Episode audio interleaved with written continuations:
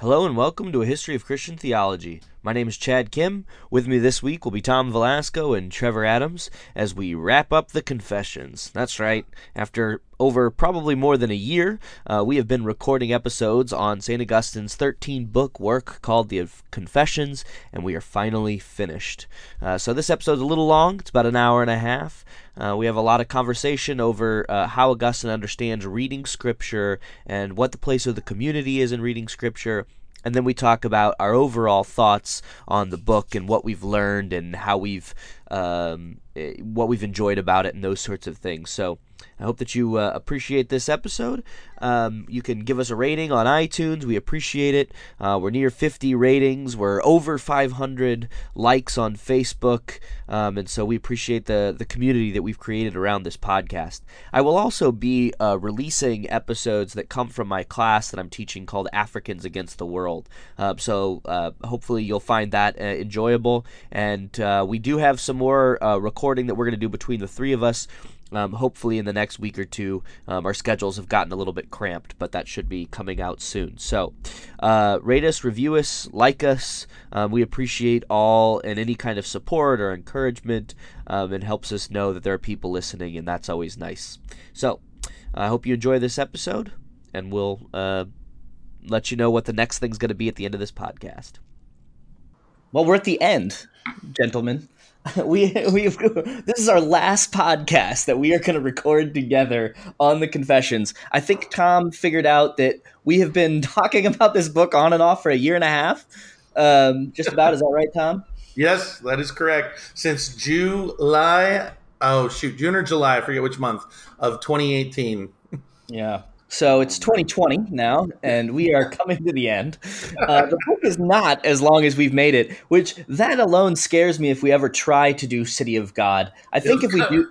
Coming soon, City of God in just under seven years. I, we will we will have to exert uh, City of God if we do City of God, um, but uh, I, have got some some material for that if we want to do that at some point. Actually, uh, at the end of this podcast, we're going to talk about um, future directions. So stay tuned for that of what you can expect to hear from us next. Uh, but we're we're dealing with books 12 and 13 so this is the conclusion of the confessions and as with the previous books it's a little bit um, strange, you might think, uh, when we ca- when you know, oftentimes the Confessions is characterized as an autobiography. Um, and so that is something that um, you know modern people do. It is in a way the the like the greatest example of someone writing on their own life. But that part of the Confessions only takes up nine books, and it is of course thirteen. Uh, so then Augustine turns in what seems like a strange turn to talk in Book ten about memory, Book eleven about time, and then here in book 12, he's going to talk about Genesis 1 um, and in the beginning. And I, I think, you know, one way uh, James K. Smith says that we should think about this as uh, his confessions going forward. Um, I, I, don't know how helpful I find that. Like, this is him confessing of what's going on right now because we get almost no details of his life. Um, so I find that characterization of these last books a little strange. Um, but what I do, I think in one way they're they're kind of his. Um, they're almost what we would normally call like introductory material. So how do I know who God is? How do I know where we where we all came from? How does this work in the concept of time? And how do I remember this? You know, these kind of like bigger philosophical questions, in a way, lay the groundwork for how he's going to tell his story as a confession. Um, and another theologian I like says that c- learning to confess is on its own a theological achievement. Like, actually, you have to learn how to confess. So this isn't an autobiography. He's not just telling the events as they happen, he's telling the events as they are situated within the life of God. Um, and so they're confessing sin um, because sin in the person of Augustine and his life he sees as a like pale reflection on God's perfection. Um, and so what he learns to confess about his life takes time. And so part of what he's doing in all of this is saying, you know, book 12 is in a way, how does scripture, specifically Genesis 1, help us see the grandeur of God and the smallness of us? Um, and so I think, you know, and then how do we reach the scriptures and how do the scriptures teach us this? So that's, you know, maybe one, one way to frame it. Uh, I'll, I'll, I'll, let you guys respond to that um, if you like, and then we can go through some of the, the questions that, that I have and you have. Yeah, it really, books 12 and 13, or uh, yeah, 12 and 13 really just seem like different books. Um, I wouldn't even think of it as an introduction to something else. I would look at them rather as basically chapters one and two of a commentary on Genesis, uh, a really, really long commentary on Genesis, um, unless he, of course, shortens up some of the future chapters. Uh, it, it's just so hard for me to place why this goes as an addendum to his confessions. Uh, I, I, I just can't even explain how it really connects. I unless he just, I mean, I, I think the one thing we could perhaps consider is that Augustine with the Confessions is really doing a kind of art form that hasn't really been tried before. You know, this idea of auto. It wasn't really tried again, as far as I can tell. What's that? and wasn't really tried again, actually. yeah, I guess that's true. I guess I'm just thinking if we think of it as like an autobiography in the traditional sense. Yeah. Um, and in that and maybe that's like why we're having a hard time considering this is because i can't help but interpret it as an autobiography because that's a very common kind of art form in my world um, and so maybe he just didn't have those kinds of categories and so he just wrote about pretty much whatever he pleased right and it just so happened that after telling his story, he felt like writing about Genesis. My only question is why he wouldn't have kept going. But yeah. Yeah, well, and, and one thing I didn't say, book 12 basically covers Genesis 1 1 and Genesis 1 2. Yes. Um, and, and then he goes back to it a little bit in book 13 still. Yes. Um, yeah. So it's yeah. two verses from Genesis.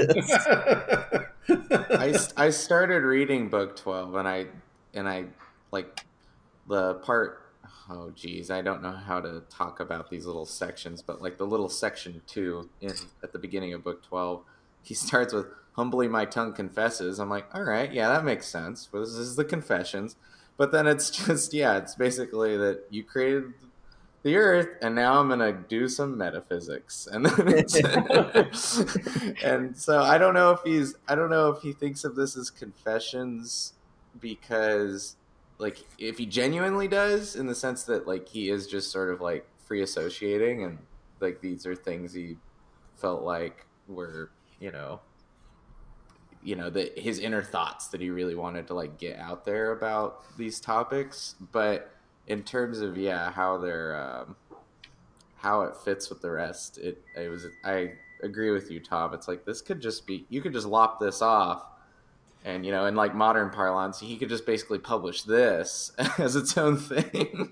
Yeah. Um, yeah but well genesis it's also i mean just in the like um August, uh, augustinian canon or something um, augustine goes on to write about genesis in three works dedicated to genesis no four four works that are dedicated to Genesis, one of which he, one or two of which he considers incomplete. Um, and then he really talks about Genesis a fair bit in the City of God as well. So he has parts of major parts of six books um, that he just talks about Genesis one, uh, which is just mind boggling. Also interesting now that I'm saying that he's obsessed with this is really interesting so i've never thought about it. He's obsessed with genesis in his writings but he almost never preaches about genesis. That's, that's weird. weird. that is really weird. Um, maybe maybe he's wrestling with its meaning because that's kind of sort of what i gathered with. I mean it seems to me that his purpose in chapter 12 is to resolve the tension with genesis uh, 1 2, where it says the earth was formless and void, that tension with verse 1, which is that God made the heavens and the earth. And so it's like, how can he make it and it be formless and void? And that's, I think, why it ends up being such a metaphysical reflection because he's trying to resolve how something can exist and be formless, right? That's um, right. And, that is a key question for him, yeah, for sure. Yeah. And so maybe the reason he doesn't preach on it, because I know. I mean, I'm a preacher, and when I preach, I try to avoid preaching on topics that I don't feel super confident in, um, unless I. And I guess I've done this some from time to time. I do. I might do a sermon where it's like more of a trying to make you think kind of sermon, you know, raising questions. But even then, I want to make sure I have a key point to make.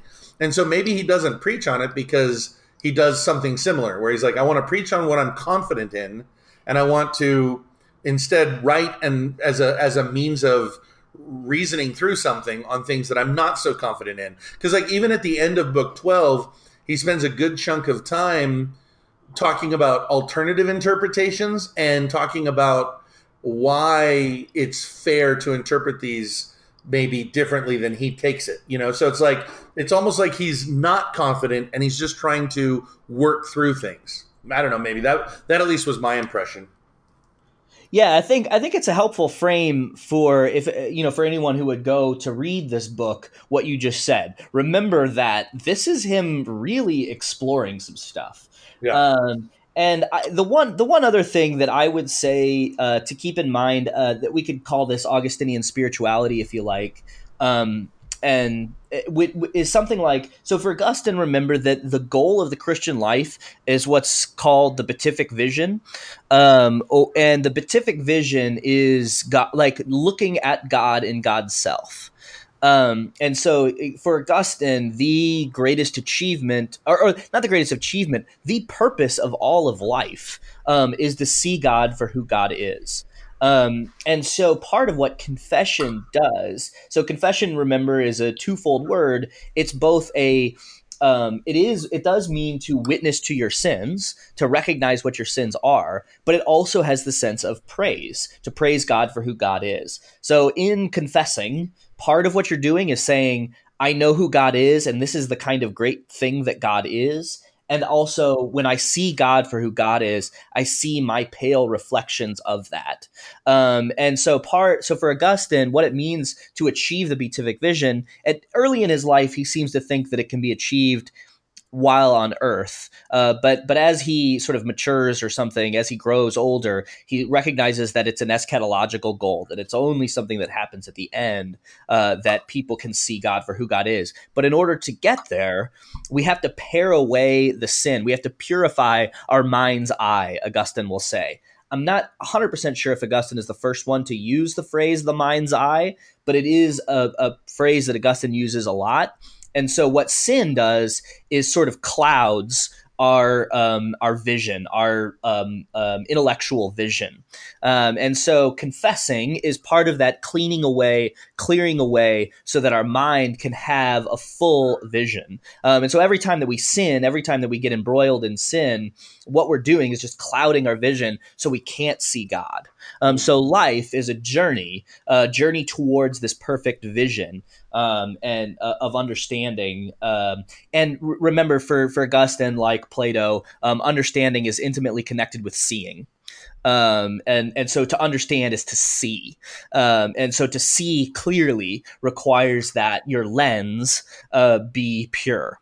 Uh, but Augustine also knows from Scripture that Paul says, you know, now we see in a mirror dimly, uh, and so Augustine will bring that up and say, this is sin this is life and this broken body we can't see perfectly. Mm. So, in a sense, a lot of these books are still his pursuit of that vision, which never, which never actually comes. Mm. Okay. Hmm. Yeah.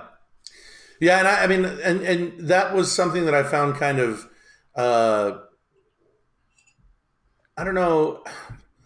I mean, I found it something, the kind of thing that, you know, Christians just kind of always take for granted, right? That that vision never comes this side of heaven. And uh yet it almost felt like a tension with earlier stuff that he wrote in the book, right? And I, I can't, it's been so long that I can't identify any particular pieces, but it, you know, I, I there's so much of the, so much of his of his confessions of his story that seems to identify uh, his his coming to Christ as this true culmination where he finally reach, like achieves what he had been looking for his whole life And maybe this is how these tie together. Maybe it's that he now knows that he never fully achieves that vision this side of heaven, and so he looks forward to that the the heaven of heavens, as he refers to. That's right. You know, uh, as the place where he finally will really and fully achieve um, what he had also long ago really set out to find, right? And so maybe the reflection on Genesis 1 1 is just a reflection on what the heaven of heavens is, which is ultimately where his soul will finally see God face to face. I don't know, just kind of a thought. Interesting. Now that makes more sense of this um, this book now. Now that you say that, at least thinking of it that way. Yeah, and I think the, the other so one other way that Augustine will uh, talk a little bit about this is uh, well, we'll get to in book 13, he says, My love is my weight. Um, and so uh, part of what I think he feels in his life is that this, we, you know, his uh, uh, part of it's a little bit hard because it's tied up, at least in the question of how um, Platonic he is. Um, but for what, I, but but that question aside for a moment, I'll just try to explain it this way. Augustine thinks that in this life, the desire for the vision um, and its sort of frustration, its lack of fulfillment, um, increases the longing, and so um, prepares you for more joy when you get there. So so the the so what one might think that Augustine's attempts to write all these commentaries on Genesis um, and never quite saying the thing that he wanted to say was a failure and a futile attempt. But Augustine's sort of answer to that, Augustine's response to that is to say, but in fact, every attempt that doesn't quite get there just increases my longing for that. And so my weight, my love for that thing um, grows. Mm. Um, and, and so I have more weight uh, because that longing and that desire are, are so much, uh, are so extended. Mm. Yeah and you know we might not find that compelling. Um, yeah. i can see a lot of people being really eh, like annoyed uh, by that as a solution like okay so we just desire more but we'll never get there. Um, yeah i don't know. Yeah. Well my- I, think, I, I, think what people would look at it is as a cop out right?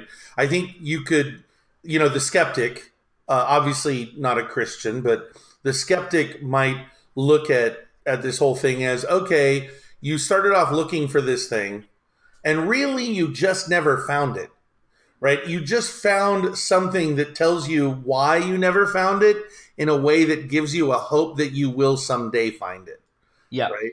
And you know i don't know. I mean i can i don't agree with that but i understand you know i, I can see where reasonably they might come to that conclusion.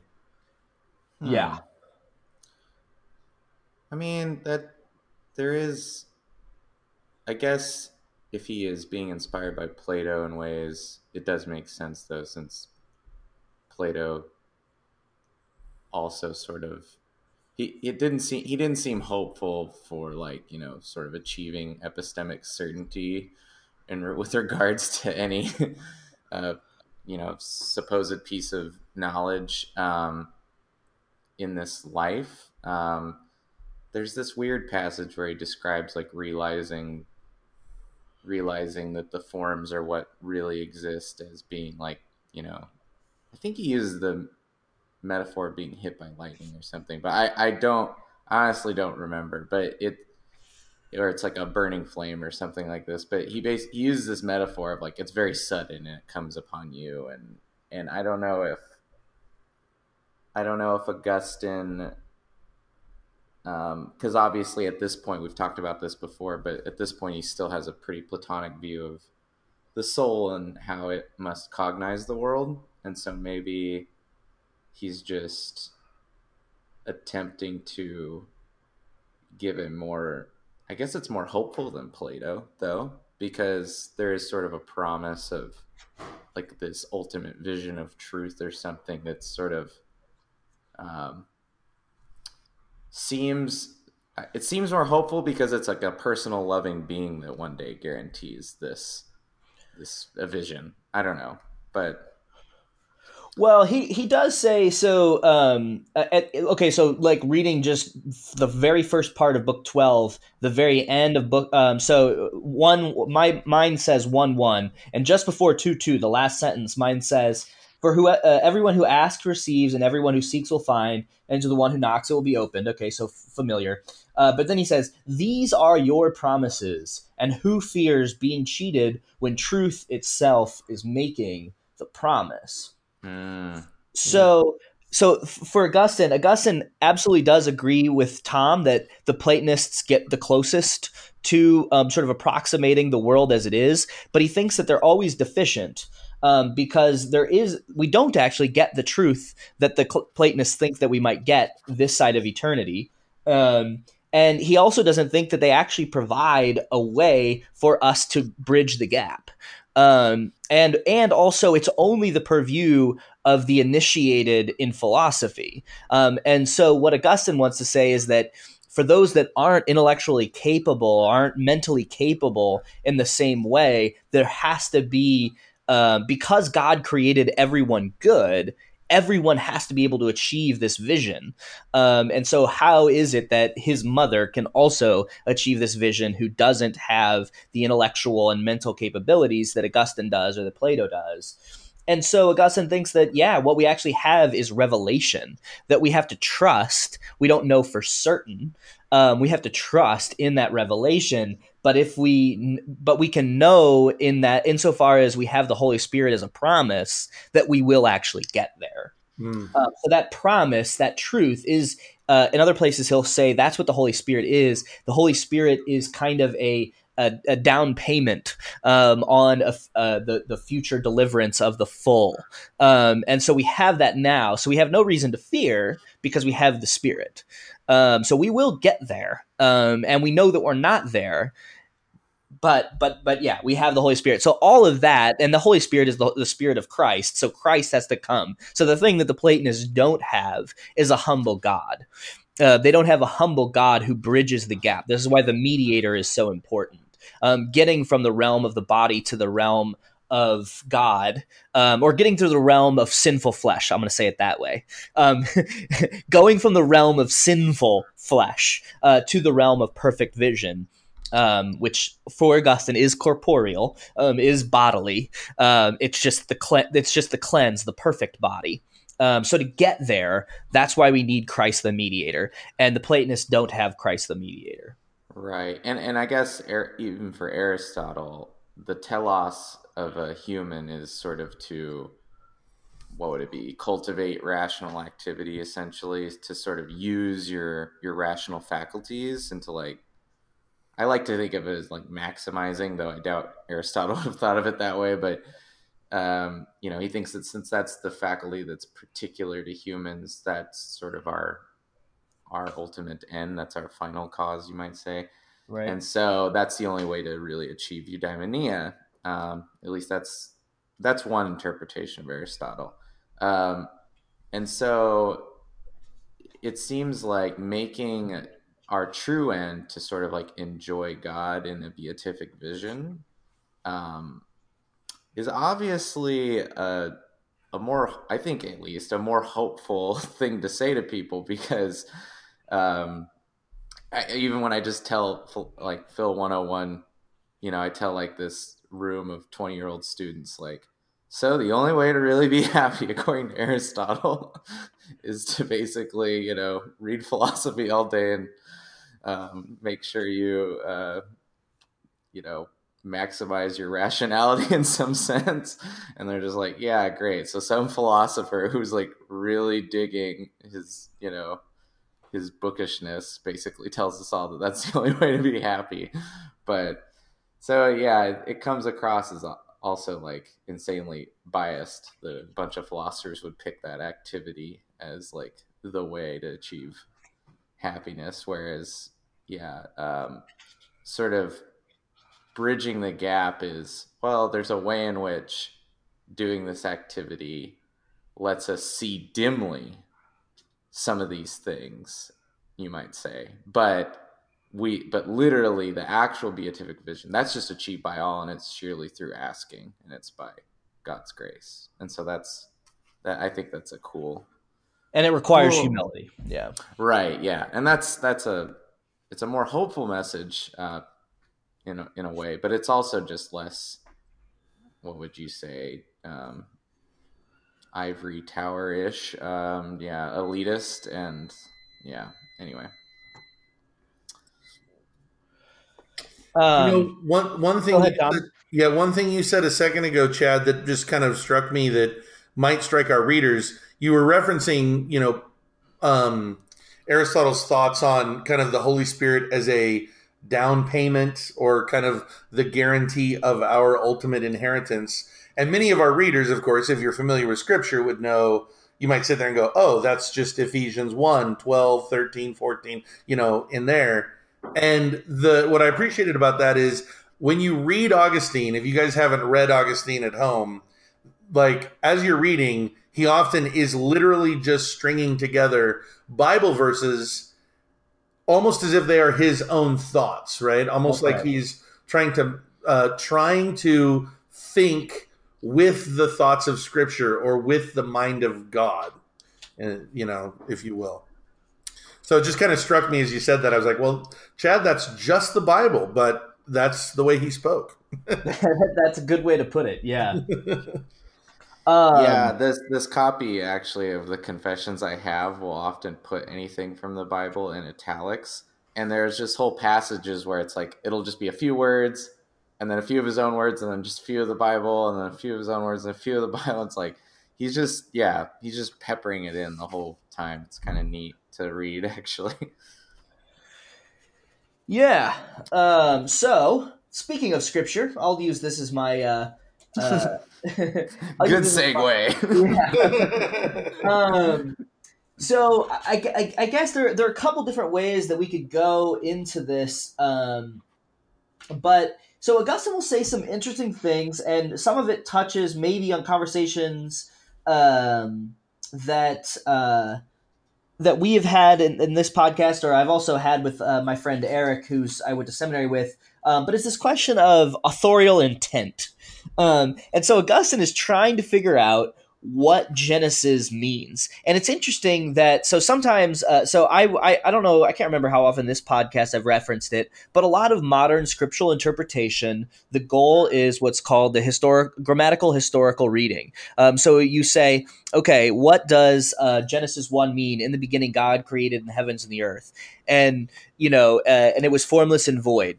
Uh, so like what the gr- grammatical historical readings of the present day try to do is say who wrote this? What did they uh, what did they intend? What was their context? What was going on around them?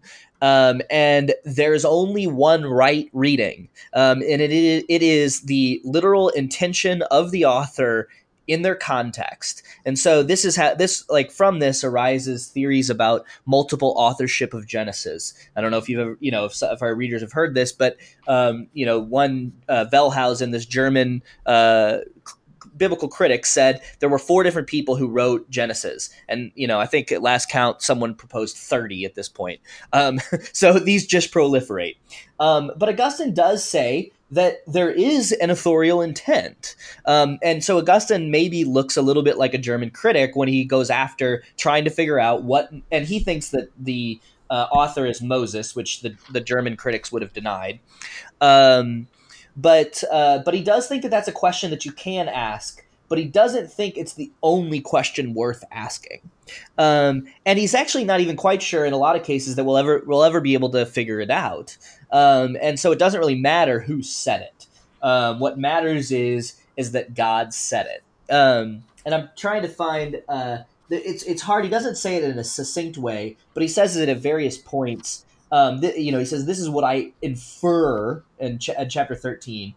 Um, this is what I infer when I hear your scripture saying in the beginning, um, and uh, and this is what I infer." And then he says, "But you know, other people have suggested other things." Um, and he doesn't want to, to he so what's interesting to me about augustine uh, is that he doesn't want to deny that there are multiple good readings of scripture um, true readings of scripture Um, and in uh, chapter 14, 17 in my book, but maybe just 14 on some of yours, he says, No, he did not want your reading of them to be understood, but rather another reading, the one which we declare. With you to judge us, God of all humanity, my response to such people is as follows um, You will surely not declare false the facts that truth speaks in a firm voice to my inward hearing um, concerning the true eternity of the Creator. Um, so what is he? He's saying that there are lots of people who propose readings, but God teaches us in our hearts, um, and so there may be a true there. You know, there in a way there are multiple true readings, but what makes it true um, is that you commune with God through the text, um, and so in a way it's almost irrespective of the authorial intent, but not entirely. Hmm. I, I there's a whole bunch you said that I want to address. Like one is kind of a question uh, for clarification um, with regards to. So I guess I'll start kind of with that. You mentioned well, so you kind of in my mind conflated a couple of things. Okay. Um, with and this is really just for clarification by talking about historical, grammatical, and Wellhausen almost sounding like they were the same.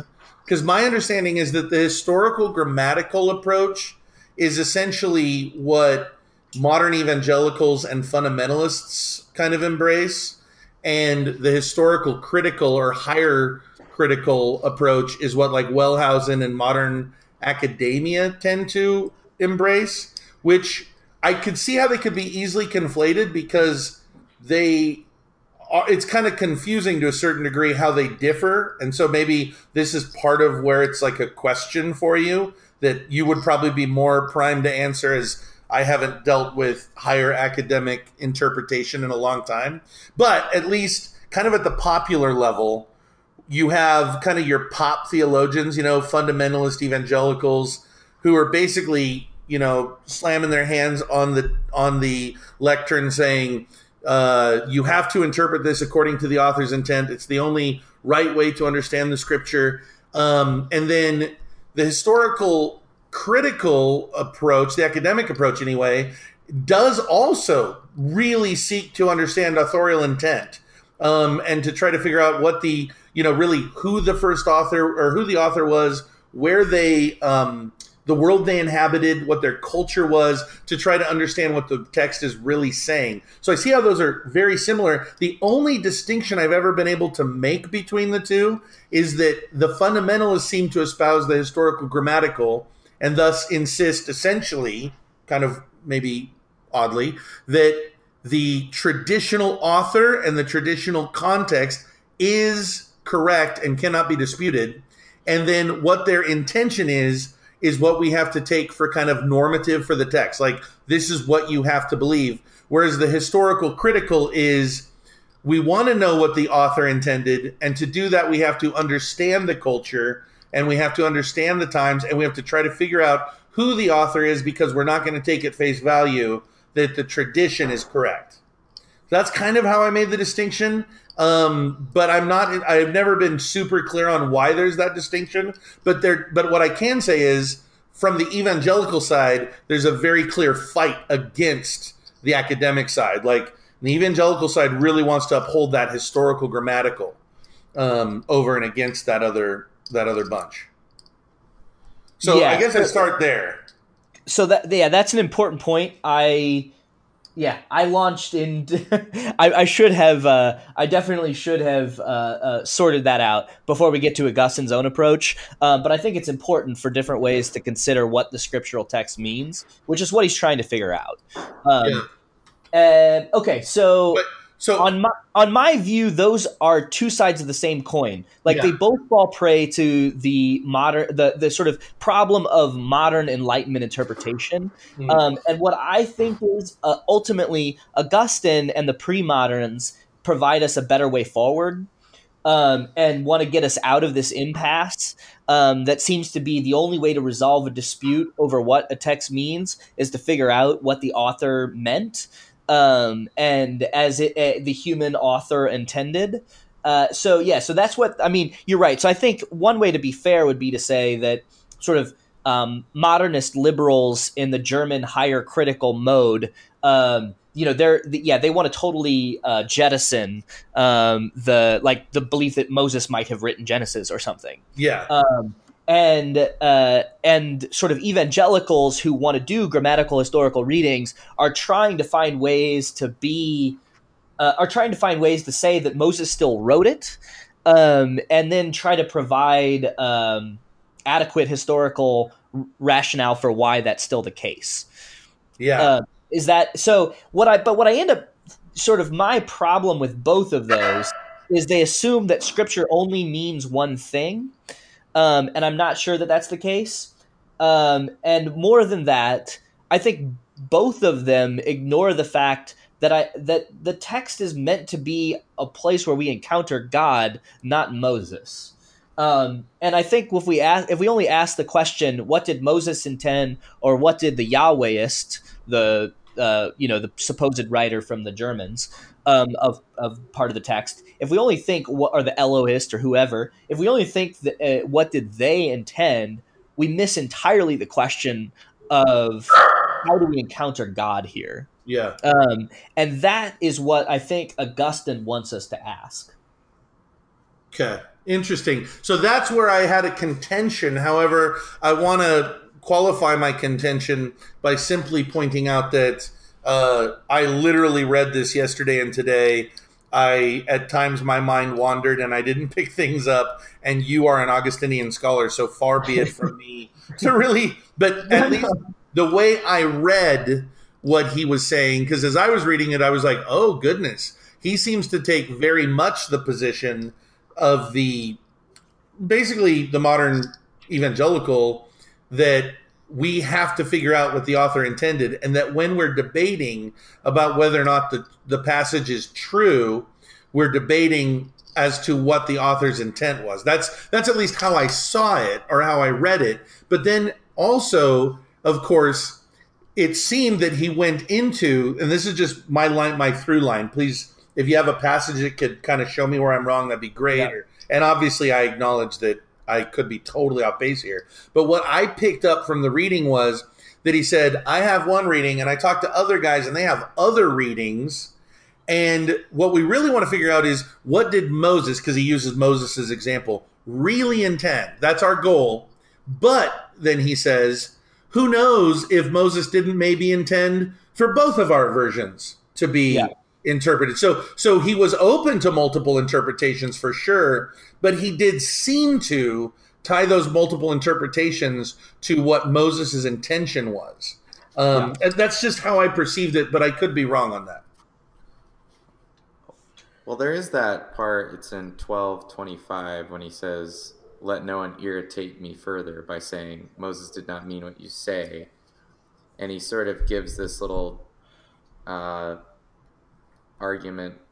I guess it's like a little dilemma because he, he basically says people are, are going to say that for one of two reasons either because they're proud um, or because they actually care about the truth. So he says they have no knowledge of the thoughts in his mind, Moses' mind, but they are in love with their own opinion, not because they're true, but because they are their own. And then he basically goes, and if that's not the case, then they ought to just be cool with my opinion anyway. Like if they actually think that this was Moses' opinion, but but it's because they think you know basically they've uncovered some truth, um, then my my own interpretation should also be acceptable to them. Um, otherwise, they're just doing it out of their own sort of pride. And he he says he actually says like if Moses were to like yeah where where is this part oh yeah it says even if Moses were to appear to us and say this is what I meant we should not see his thoughts but would simply believe his word let us not therefore go beyond what is laid down for us one man slighting another out of partiality for someone else just let us love the Lord our God with our whole heart and our whole soul and whole mind, our neighbor as ourselves. Whatever Moses meant in his books, unless we believe that he meant it to be understood in the spirit of these two precepts of charity, we are treating God as a liar, for we attribute to his servant thoughts at variance with his teaching. I was like, oh. So, yeah, he really wants kind of what you just said, Tom. He really wants and he like says this about his own writings. Like if I was to write something, I would want it to be written in this way, but he wants it to be. He wants like all the truths God's trying to communicate through Moses to be available to everyone. Yes. Um, Well, and yeah. also Trevor, and one of the things I love about that pass that passage is beautiful. What I love about what you read there is because it's like Augustine. It seems is like he raises the question: Who's to say Moses and God? Of course, that's the big question. But God through Moses didn't want many of these different interpretations to be held. Um, but then he that emphasis on the fact that but this conversational mode that we have of discussing and arguing it out is beautiful if done in love. And that one thing we know we can't do is argue about this passage in an unloving way, because if we do that, we clearly are at variance with Moses' own view on love, right? So, whatever else we might be disagreeing about, clearly we have to love each other because Moses would have wanted in the text to communicate that we need to love each other regardless um, which I thought was awesome. Just kind of a, a a beautiful way to think of of what our job as Christian thinkers uh, is, which is to engage each other and sometimes contradict and sometimes argue, but to do it always in love. Yeah, and but also just this is I found this just funny. I I read it in a humorous way. In that same section, he's like, you know, he's like, let no one irritate me further by saying this, and he, then he goes, "Oh, life of the poor, oh my God, in whose bosom there is no contradiction. I beg you to water my heart with the rain of forbearance, so that I may bear with such people in patience." yep. Well, you can't. Nobody can say they do it perfectly, right? yeah, I love that so much because it's you like need to you need to send me that. I don't I don't I can't find that particular spot. Uh, in okay, it's in it's in twelve, and it's like I have like all these like sections labeled with just numbers, and it's just Okay. it's like section twenty five of twelve, book 20 twelve. okay.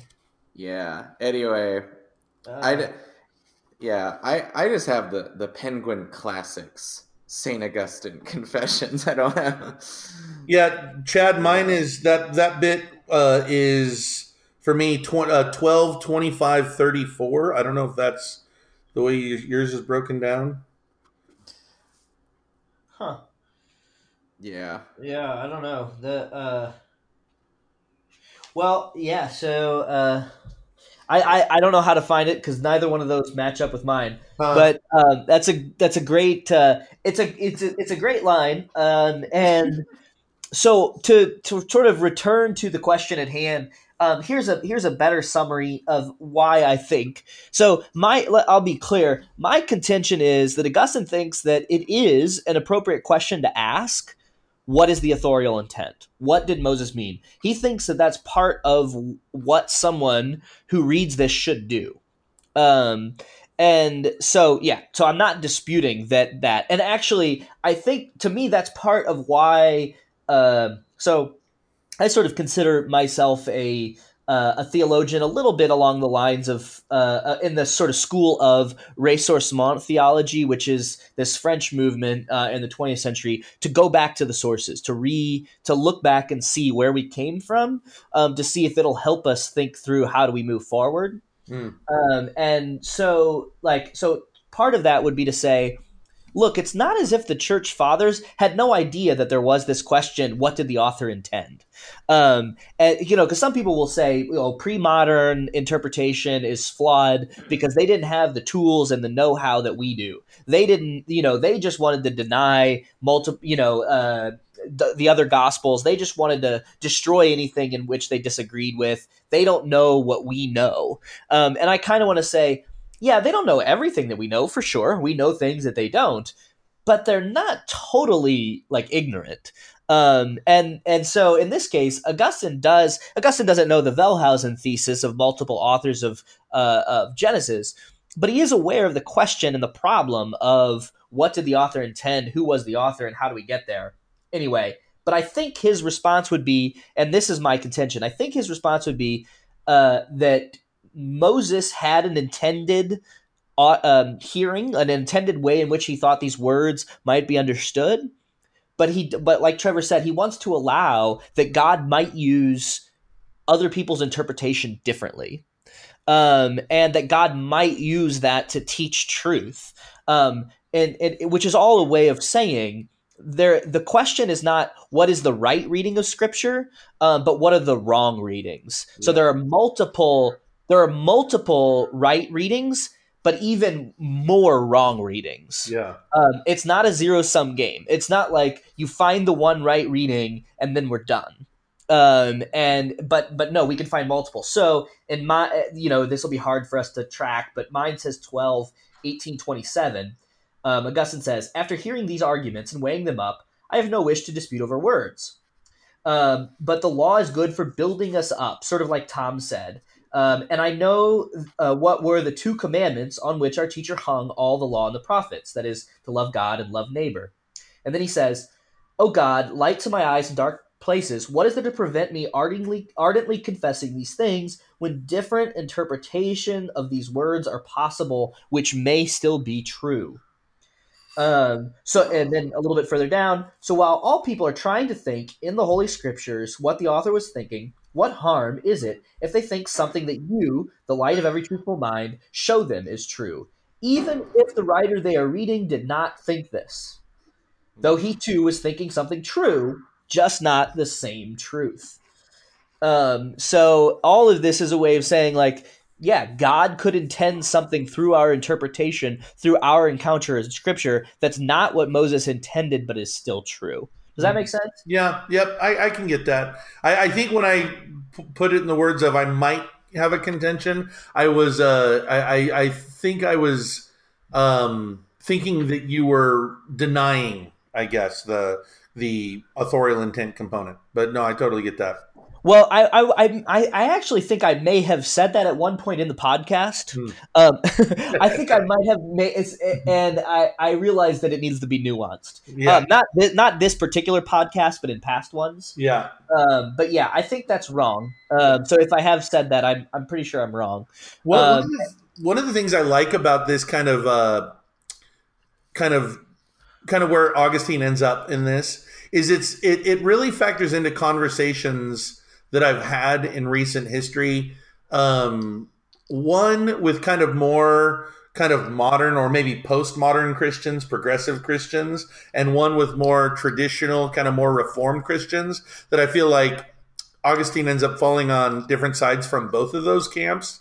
Uh, one is that I often will hear kind of the the postmodernist types, kind of the the progressive types, say something like you know that the historical grammatical approach or the, this concern with authorial intent or whatever I, I, I, mean i don't know what i mean they say lots of things about it but there's always this implication that it's somehow unintellectual and which I, I can see why they might say that but here's the big thing. They they seem to want to try to insist on on saying that it wasn't a part of the tradition of the church that it wasn't a component of the way earlier church thinkers thought, almost as if what they're doing is returning to um, with kind of their, you know, kind of these newer models of, of interpretation, as if they're returning to um, kind of the older, more traditional thing. And they want to blame uh, evangelicals in the late 1800s and early 20th century uh, for kind of coming up with this this insistence on clinging to authorial intent. Um, and then they say the same thing about evangelical views of inerrancy, right? Um, but one of the things that Augustine said in this text, very, I think, very clearly, is that whatever is Moses' intent couldn't be wrong. Now, I think you can question inerrancy, like in terms of trying to bring up passages and, and debating whether they contradict or you know things of that nature that's a different question. But here i'm talking about the nature of what these early christians believed. And augustine here affirms that the author's intent is infallible or um, and you know of course he doesn't pack it with the same kind of theological baggage that people would carry with it today. He's just saying they can't be wrong. They're faithful. They're true And my big problem is that so many of these these kind of more you know kind of forward thinking Christians are saying, "Oh, that's not the way they thought back then," and I, I just I just disagree. And on the flip side, there is this kind of sense, kind of on the more conservative, traditional, maybe reformed way of thinking that that somebody like Augustine would interpret the scripture in as having one clear meaning, as if he would avoid allegory, as if he would deny the idea that God gives special, distinct revelation to you. You know what I mean, as an individual, yeah. which he clearly does. I mean, he he frequently talks about God's and I can't remember the term he uses, but God's personal revelation of these things, speaking in his inner ear, I think is the word he uses, which totally flies in the face of kind of that more uh, evangelical reformed kind of kind of take. Anyway, just just a thought. Yeah, that's int- I I hadn't really thought of it as being between two camps, but um, just because I was sort of only thinking of the one camp in my mind because I I grew up in a camp that said basically there was only sort of one way to figure out the Bible and there was definitely one meaning and and so I was just thinking of it that way. I hadn't I I don't spend a lot of time I I haven't really read like a lot of like what I guess would be deemed progressive theology. Um I haven't really read any of that stuff, but it's uh, what interests me about Augustine's approach is that he's in a way he's in a relationship to especially Genesis being old as it is. He's in a relationship to Genesis as like sort of we are to the New Testament. And um so the my big takeaway was like why he's basically saying why why be uncharitable to both whoever the author was you know in, in this case he, he believes it's moses and also and then why be uncharitable to your sort of fellow um, christians who are reading this and thinking about it? And um, I, I don't know that the thing that's lacking for me the thing that i'm still like kind of an, annoyed about um, is i don't know what with what he's like testing as long as because he, he says things like well as long as they you know sort of stick to a truth and then i'm like okay i don't i still don't know how he's gauging whether how it comes out true or not but other than that he's basically saying that that seems to be his only standard. As long as they get the truth then it's fine that they came up with another interpretation. And um, it's it's an inspiring way of looking at it because like that's how sort of he he has this long you know he has the ages of time between him and genesis. We have quite a ways now between us and uh, New Testament writers. So it's interesting.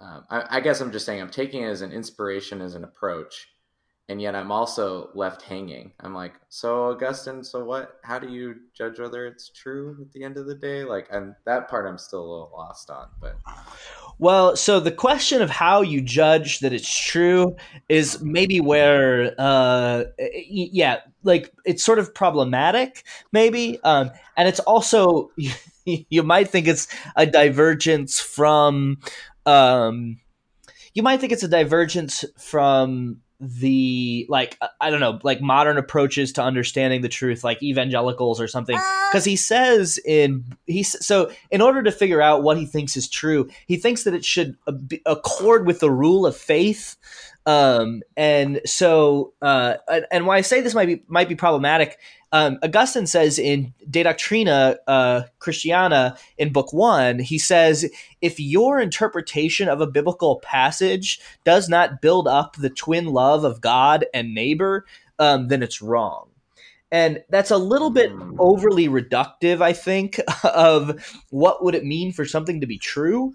Um, and so I think, you know, so I, I could see why you wouldn't like that but he thinks in terms of what we preach from the scriptures, it should build up love of God and neighbor. So ultimately, you know, how he puts all this together um, is is going to be a little bit harder. Um, and and I, I think that people don't like that because it feels either really simplistic um, or um, you know maybe you know you could play fast and loose with what you mean by love.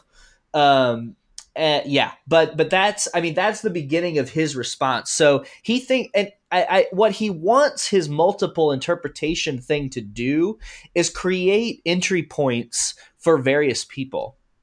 Um, so so he thinks that uh, multiple levels and readings. So in earlier in book six, he says uh, he quotes Paul uh, and and says he learns from Ambrose that the law kills, uh, but the spirit gives life, or the, le- uh, the the letter kills, but the spirit gets life, gives life. And so he thinks that there's a spiritual way of reading that gives life in the text.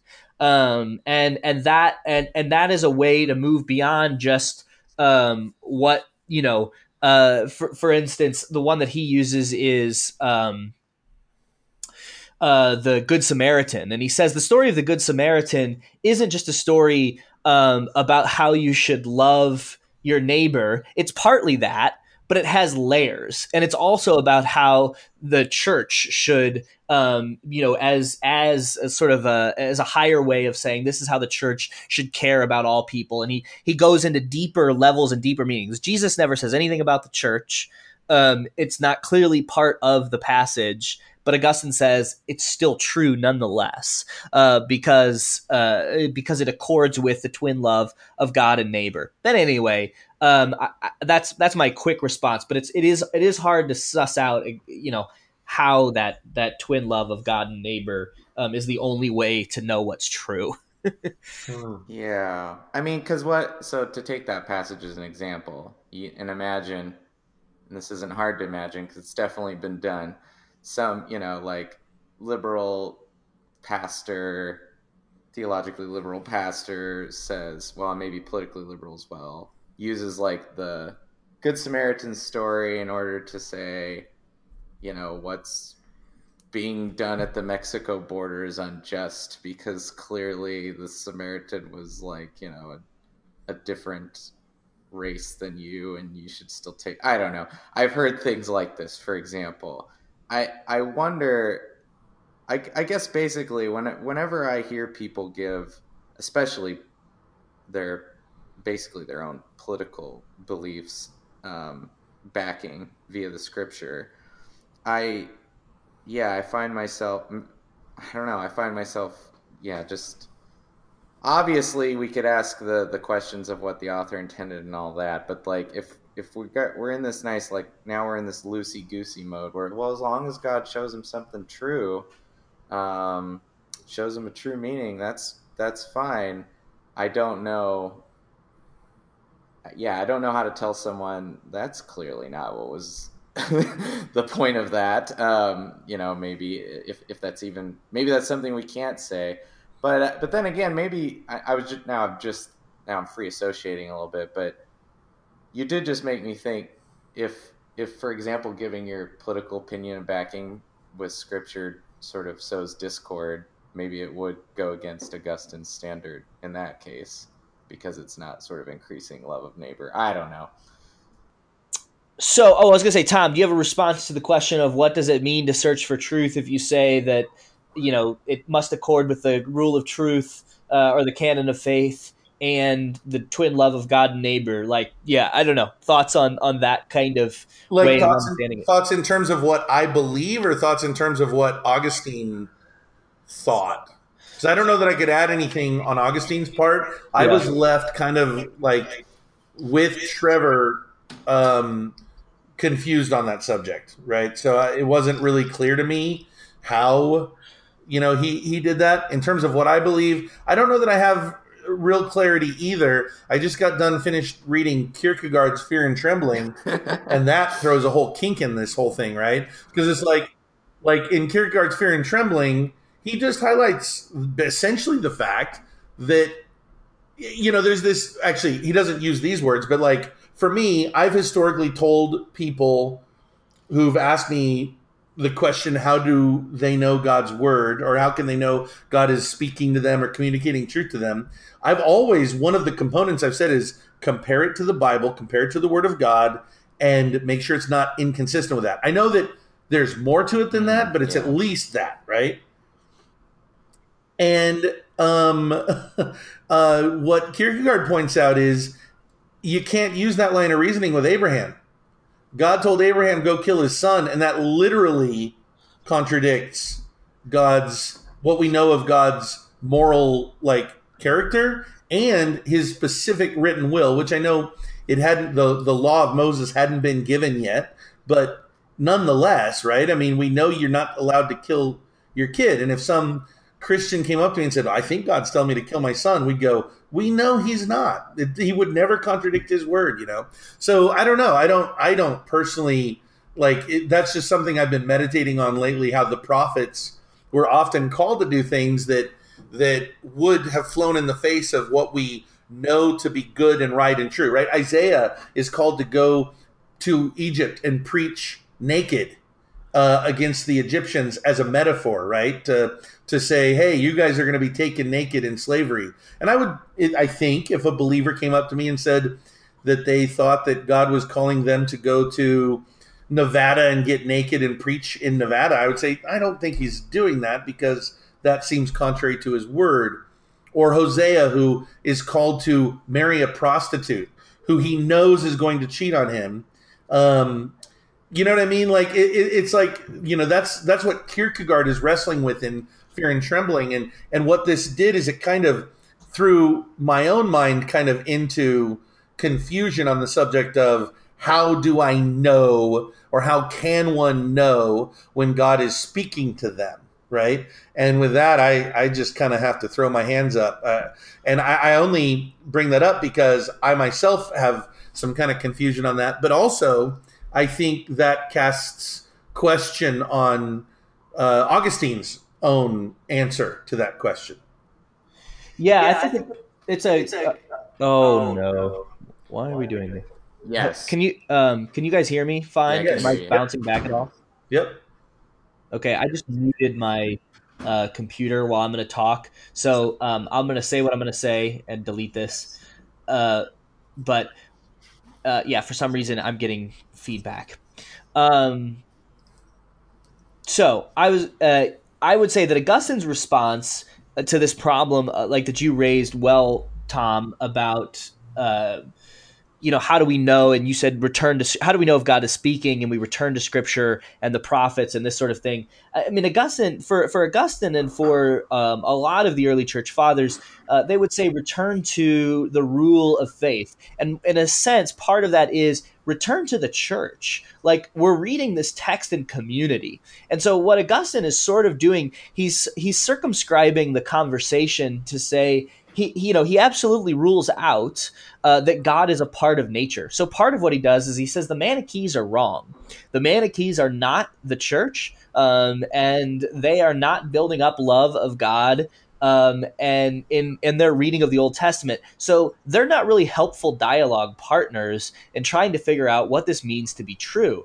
But he does allow for some people who say, "Look, I, I believe in the Trinity as understood in the Apostles' Creed." You could say, or I, under, I I believe in this God as as Christians have um, have discussed God and, and you know and, and enumerated it uh, in the creeds, but I still have this question about what maybe Moses intended. And Augustine's sort of saying it's sort of fair game there, and we should have a conversation about what this means. Um, it's it's not just um, it, it's not like you know it's not everybody who gets a say in what it means uh, but but there are multiple people who do, and so my my sort of thought is we should never forget that Scripture is always meant to be read in community. I do think there's kind of a question about whether or not only like does God only ever give one person one reading, you know, to do this thing. Um, I, I, you know, my my uh, my tendency would be to say like if someone says they want to go to Nevada to do this crazy thing, you made the exact like exact right comparison. Said I would caution them against it, and I because part of what what that what you're showing is is that scripture and how we understand God to be leading us is always done in the community, and that's what we call the church. Um, and so, I, you know, I tend to think that that's a, a better frame for even this conversation is Augustine saying that truth is that thing which we understand while reading the scriptures, while looking for God to speak to us, and while discussing it uh, with other people who are part of this community of love, um, which is the Holy Spirit. Yeah, it's so funny that you answer with community because that's precisely. I mean, I think you're probably right in terms of what uh, uh, of what uh, Augustine would say, but that's precisely where Kierkegaard would just crap all over you. well, right? Because well, that's right. He's trying to respond to his is, Danish context. What's that? he's trying to respond to his Danish context. Yeah, but I mean, you know, Kierkegaard. I mean, Kierkegaard's argument is, dude, Abraham had no community around him when he got that command. He couldn't tell anybody. He had to do it all by himself. It was just him. And if he'd shared it with anybody, they would have done everything in their power to stop him, which would have prevented him from doing the commandment of God.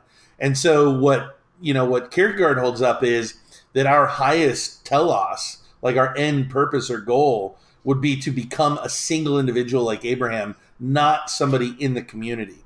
It just, I mean, I'm not saying he's right at all. I just, well, that's I just thought that was kind of a funny. It's it's kind of a funny contrast to have that answer in light of Kierkegaard. You know. Yeah, I mean that's exactly what uh, Dostoevsky doesn't say, right? Dostoevsky says that's the problem, right? We do, you know, uh, in that, in, insofar as like his response to Ivan, I take to be sort of a uh, in the rebellion section um, is like, yeah, the or uh, I should say the Grand Inquisitor, the passage after rebellion.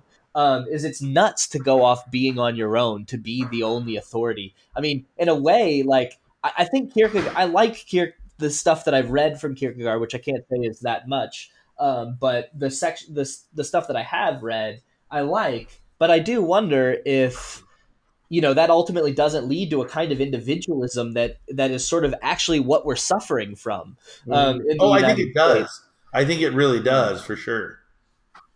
Uh, yeah. So anyway, uh, but I because I also saw on your Twitter that you were uh, getting ready to read uh, Brothers Karamazov, right? So yeah, we are reading to, it. Yep. To get back to your the response then basically that you think Augustine gives Chad. Um, if we have to return to, well, or sorry, if we have to sort of put ourselves in the community of faith um, in order to kind of stay on the straight and narrow, you might say, um, make sure we don't like wander too far away from the truth.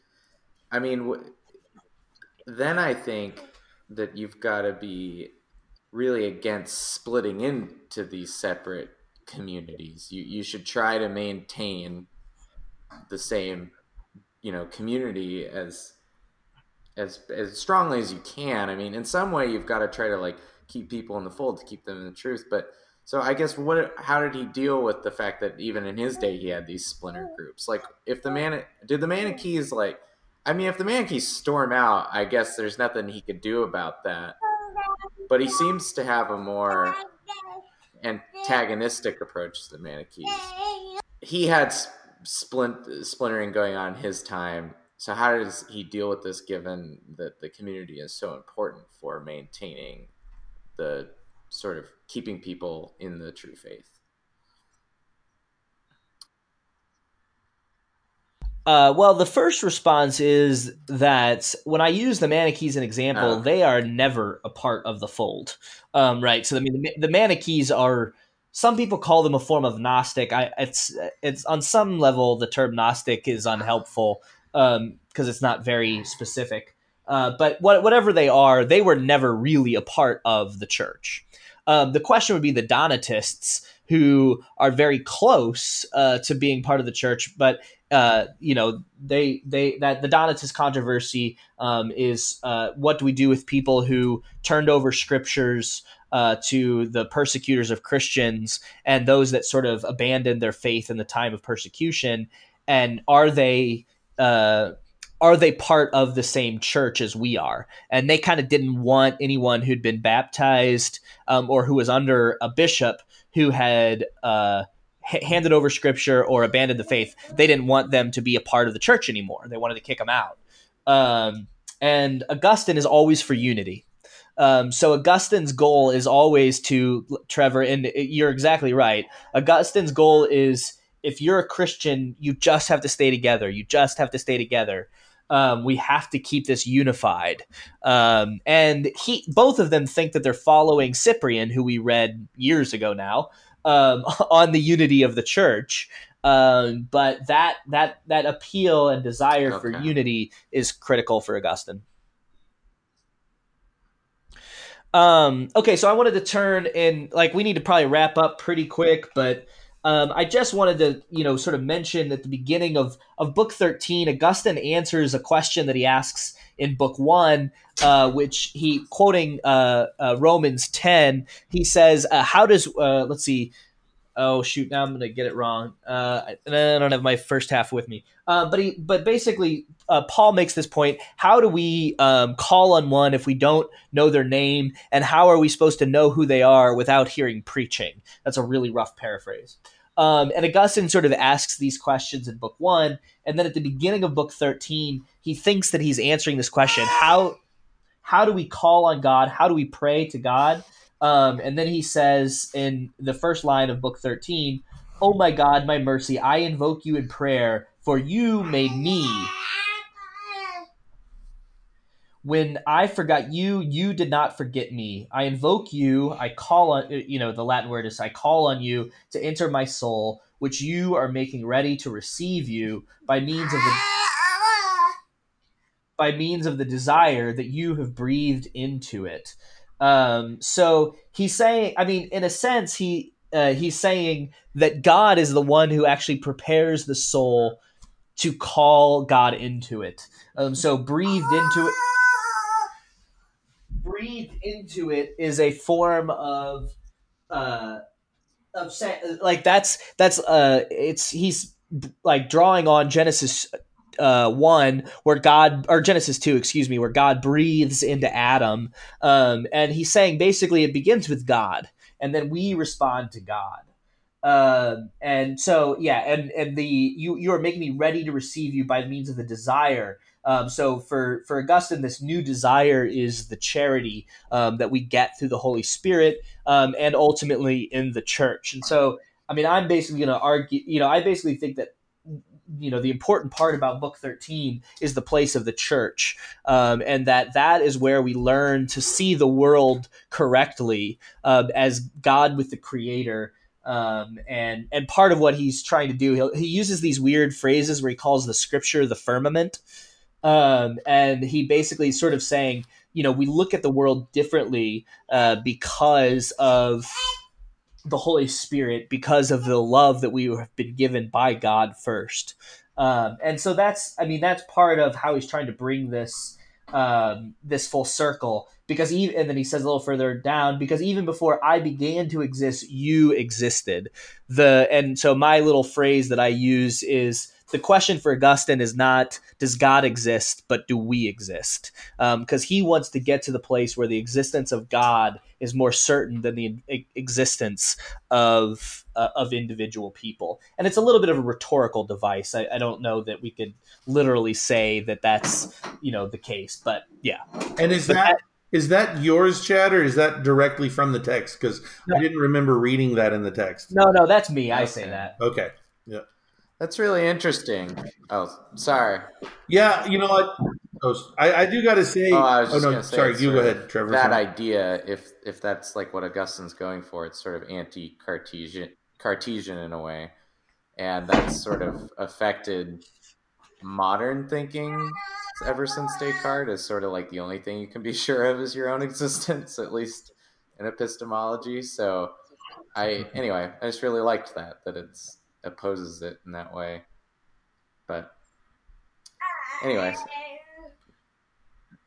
Yeah.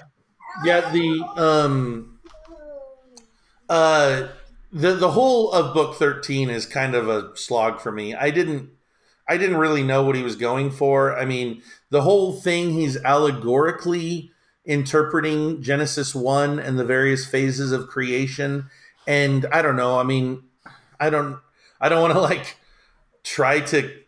I mean, you know, I had a professor at Boise State who used to say, "You don't piss on the big boys. Like you don't go around and you don't act like the great ones in history didn't know what they were talking about." But and I, I'm not going to say that about Augustine, but I'm telling you, his his interpretations just seemed random. Like he just, I, I didn't see connections between a good chunk of what he was explaining, and it's almost as if they were just impressions that just hit him in the moment. Um, you know, he would put together lists of threes to mimic something from Genesis one, and I don't know. I, I, didn't see how they connected or why they connected. It was it was a rough one for me. Book thirteen. I think it is supposed to be anti-Cartesian, though, Trevor. um, and, and another place he says, uh, in in I've, I've, probably mentioned this before, but what's sometimes called Augustine's uh, cogito is um, nisi fallor ego sum, unless I am dis- uh, uh, because I am deceased, or since I am deceived, I know that I am. So since he knows that he can be wrong, um, he knows that he does actually exist. And I always say that's like well, there must be something to him that is more certain than himself, um, so that he knows that he is in fact wrong. Um, and so that that's how I read that. And yeah, so I take him to be the opposite of Descartes, uh, but because I think, I mean, yeah, I, I, think we societally feel the effects of, of, of Descartes in that we all think that um, we're the as as David Foster Wallace says, um, we're the kings of our own skull-sized kingdoms. Um, and uh, but uh, but uh, to Tom's point, yeah, I mean it's it is it's tough. Uh, I I think it it is it is allegorical, and Augustine does think uh, that there's legitimacy to reading beyond what 21st or 20th century people want to call literal. Um, that said, Augustine does not deny that there were a little literal Adam and Eve and these sorts of things. Augustine uh, I, I tend to think what we mean by literal is actually historical. Um, when we say that we're reading the text literally, um, usually we mean something like we're reading it historically. Um, and so, because uh, Augustine and Origen, for that matter, think that they can read the biblical text literally and literally get a figurative yeah. interpretation. Um, that is, they read it to the letter. They take account of every letter and every word in the text. It, none of it is in vain. It's all there for a reason. They are reading it literally to the letter. Um, and they think the way to read it literally, in some cases, is to read it also allegorically. Um, hmm. So, well, yeah. I mean, I, I mean, I use real simple definitions for literal and allegorical. Literal meaning that there's no metaphor being employed. Allegorical, there is a metaphor being employed. Um, I you know, and so I don't mind. This is beyond meta- the question of metaphor, though, too, for that well, matter. Yeah, well, I don't mind a metaphoric interpretation. That's not really my beef with Augustine here. Yeah. Um, I don't mind allegory. Uh, but the thing about an allegory is for it to work, it has to resonate. Like there has to be something that you read and you go, oh my gosh, that does connect to what that is saying. And that is super insightful. And at that level, for me anyway, on this reading, and maybe in future readings, it won't be the same. This failed dramatically, spectacularly. Nothing he said in any way resounded with me in regards to the text. Like, there was nothing where I was like, oh my gosh, that is such an impressive insight. Like, instead, it was, how in the world does he get that connection? It was really that. I mean, it's not a general problem with the use of allegory per se, as much as I just take it to be really bad allegory. As far as I can tell, I mean, my mind wandered because I was kind of bored with it. So yeah. maybe if I were to go back and like maybe be a little more focused while I was reading, maybe that would change, you know? Yeah, I think that's fair. I mean, we could also like I I, I said this at the beginning. Uh, we're coming a little bit full circle. Uh, that is there's also probably a reason that he tried. There's also probably a reason that he tried to explain Genesis five times. Yeah, because uh, yep. he just never thinks he gets it right. Yeah, yeah, fair. Yep. Um, well, I uh, so I kind of quoted "My love is my weight." Um, that's another famous passage, um, and uh, I don't think my father-in-law listens to this podcast, but he used that quote from Augustine in my wedding uh, because uh, he he did the wedding sermon, and uh, he knows that I love Augustine. So he gave he gave a great wedding sermon. Uh, and he quoted Bonhoeffer and Augustine uh, for me um, in my wedding sermon. So I appreciate that. That's so if he's listening, uh, just wanted to throw that out there. The other thing, I put a little note in uh, in our rundown for the episode about divine simplicity. Um, so I, I don't know if we really want to talk about sort of classical theism or divine simplicity, but uh, in certain evangelical circles, this is making a comeback. Um, and I, I don't know, have we talked about it too much here?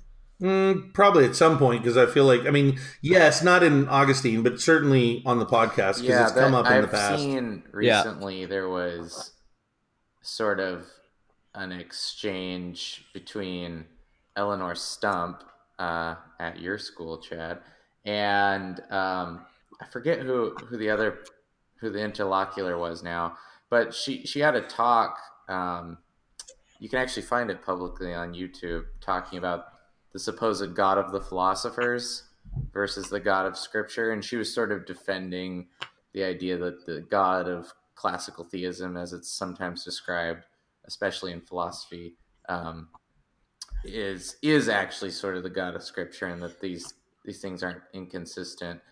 But I've I saw like yeah people posting things on Reddit on like our theology and stuff, and on these different places on the internet where people are yeah seemingly starting to take issue with um, sort of the classic triple O being, as we sometimes say, um, that being omniscience, om- omnipotence, and um, omnibenevolence, as sometimes people call it. But what was, what's, I think, I think, I don't know if this is real, maybe, so I would like to hear your impressions, but I think what's sort of inspiring it is that the so so-called open and relational theology is becoming like really big right now. And so in a way it denies or maybe modifies, you might say, God's omniscience in a way. Um, so I yeah, it's I was very I don't know. I liked seeing the simplicity being here in the in this passage. I thought it was and I thought the explanation of it seems to also imply change, a changeless God, like an immutable God, which that's also now like a really hot That's right. topic given the sort of open and relational theology. So um, I don't really have anything more to say about like I have nothing to say about Augustine's opinion other than just like I liked seeing Augustine say it because I think I I lean more toward classical theism, but but yeah, it is a hot topic now.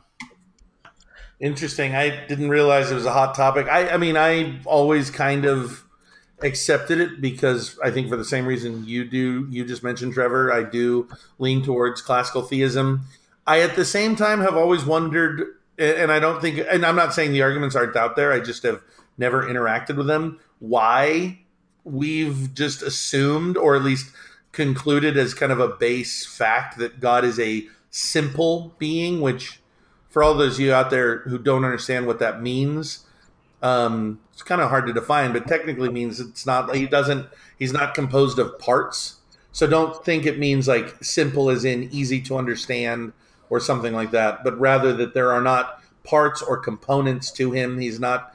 Um, you know, he, he doesn't have like like I do. I have arms. I have legs. I'm composed of cells and things of that nature. That God isn't of such substance. That He is simply and purely God. There's no half God or Yeah, the component of divine God the divine kind of thing. substance is supposed to be in some way uh, perfectly unified or a perfect unity. Yeah.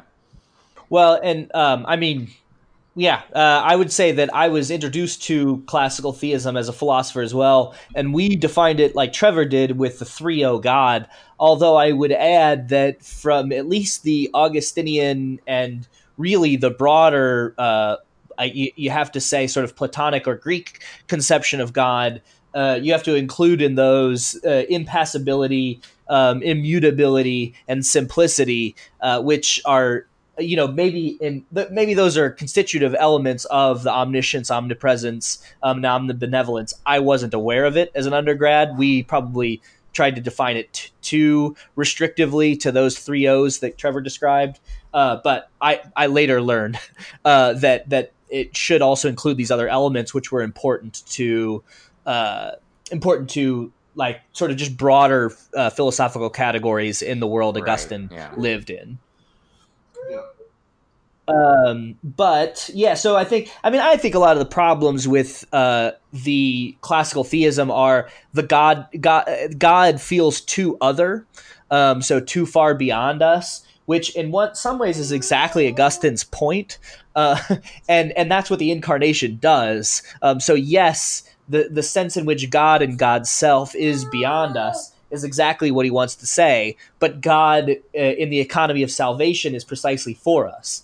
Um, so you know, I, I think that classical uh, theology and and philosophy uh, really handle these elements fine, uh, but modern people who read them feel like, oh, well, I want to relate, like Trevor said, a relatable God, or you know, this makes God seem like he doesn't care. Uh, you know, and, and it, I mean, it's sort of, uh, you know, they really have the problem with divine apathy.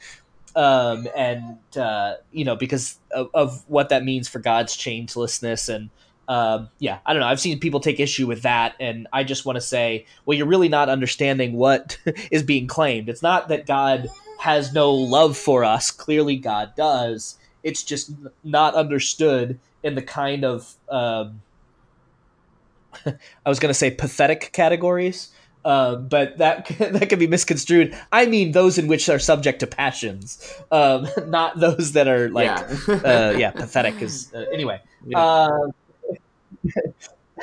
uh, so anyway, that would be Augustine's. All right. Um, let's uh, yeah, let's let's just finish. I don't know. Uh, I'll I'll let you guys uh, get the last couple words. Uh, any any takeaways that you had from the last year and a half, or from this book that you uh, wanted to bring up, or wanted to say? Any reflections on uh,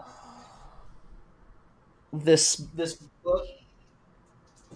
Um, it's hard to kind of process the last year and a half thinking through the various things we talked about. Kind of hard to remember much. I mean, I remember the story arc of Augustine's life, um, but to kind of, you know, concisely, you know, crystallize it in one particular kind of retrospective is a little difficult. Uh, just kind of to think back. Um, I think if I was going to kind of settle on a final word, it would be that what I I guess would be this. Having read this book, um, I, I will say that Christian. I don't know if, if we should call it theology because that's I mean what our podcast is, um, or Christian writing, or I mean I don't know. It, it transcended through this book, like in Augustine and in this book Christian writing transcended in a way that I can't even, I, I, I, just can't even comprehend. Like all the stuff we've read up to this point has basically been softball or little league or, um, I mean, or in black and white. I feel like when I, in reading this book, I feel like we made the shift to color TV or uh, cable television. You know, it's like all of everything is so much more alive than anything else we've read. Um, I feel like we broke out of. I mean, I, I bet you if we look back at all of the the the readings that we discussed over the last few years that we've been doing this podcast, I bet you that if we kind of categorized everything, we could break down almost every podcast into like maybe what, maybe six different discussions, right? About things like like the nature of the Trinity. I mean, how many podcasts, and this is not a critique of us, it's just what they were writing about, you know? How many podcasts were devoted to just that, the, the idea of God being one person, or sorry, one God, three in person, one essence, three in person, and what that could mean. To be able to break out of some of those categories and to launch into new things, new considerations, new theological contemplations, and to be able to see it as it works in a one individual's life in a real way, like you just read Augustine and felt like he was a walking, living, breathing human who is just fundamentally like we are. And, and that was amazing. And I hope that everybody that we will read from this point forward builds on the breakthroughs that Augustine made. Um, but I feel like that probably won't be the case. I feel like there'll probably be a lot more regression than there is progression. But yeah, so those are Yeah, I yeah. felt- I'd say that's those are kind of my like thoughts. Up until this point, we almost read like technical theses, like I was reading someone's like dissertation almost, or or there was the other. Then there was this category of readings that were just sort of like really strange stories um, as well. I guess is how I might kind of.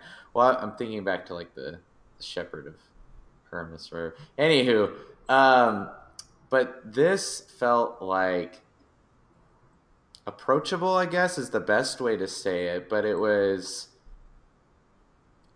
it's something i would assign to freshman philosophy students that's how i feel like i used to have the stereotype in my head that everyone's forced to read some augustine and it's and it was like a like a i don't know like completely unnecessary thing to do. And I'll be honest, in my own mind, I, I always thought, why would you assign them that? There's better philosophers. There's better philosophy.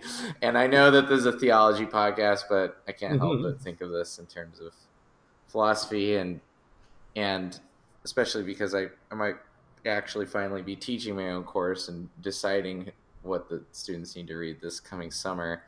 And I I can't help but think I now see why this is assigned. This is great in so many ways.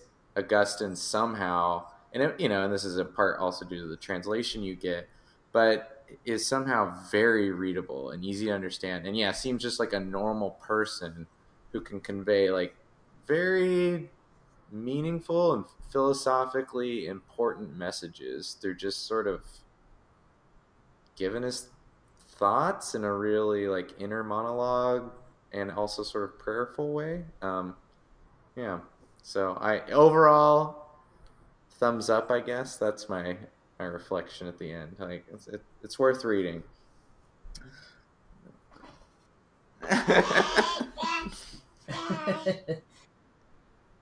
Um, yeah, well, I, I, I think uh, I like like Tom's use of going from black and white to color, and uh, and Trevor to respond. You know, like of course the the difference between philosophy and theology at this point in time are are minimal, and so especially because usually if the ancient Christians use the term theology, they mean God and God's self, um, and which we have much broader categories for what theology is. Um, but they also think that what they're doing is just divine theology, um, and or excuse me, divine philosophy. Um, so they think that they are do you know they would basically broadly consider themselves philosophers yeah, um, for from across the Mediterranean. Uh, but uh, yeah, well, good. I'm I'm glad we enjoyed it. Um, and uh, yeah, I, I to to sort of Tom's point, like hopefully you know we'll probably regress some. I was trying to think in my head of anybody else that we could read that even has sort of as remotely accessible reflections, um, and. I mean, re- we could read St. Patrick's Confessions, but they're interesting, but just boring uh, in some ways. Too. Like, I mean, there's just not, there really isn't anything quite like this for a long time. Um, yeah. Um, are we got to let everybody know what we're going to be reading next, huh? Yeah, so I think we're uh yeah, do you I mean I think we're going to try to do uh hopefully I you know I don't know when exactly but uh in the next month or so or something uh we will have uh we will record on uh uh, record an episode on Jerome's on the perpetual virginity of Mary. Of Mary, so we're going to think about uh, you know Roman Catholic ideas about Mary, um, how those are the same or different uh, from Protestant construals, and where does where like I mean in a way we could sort of say where does Marian devotion come from? Uh, we haven't talked so much about Theotokos and Christotokos and uh, the controversies around Chalcedon in the mid fifth century yet. Uh, but we'll that will be a later conversation. But yeah, we'll get we'll get to this question of what is Mary's role, Awesome. sort of.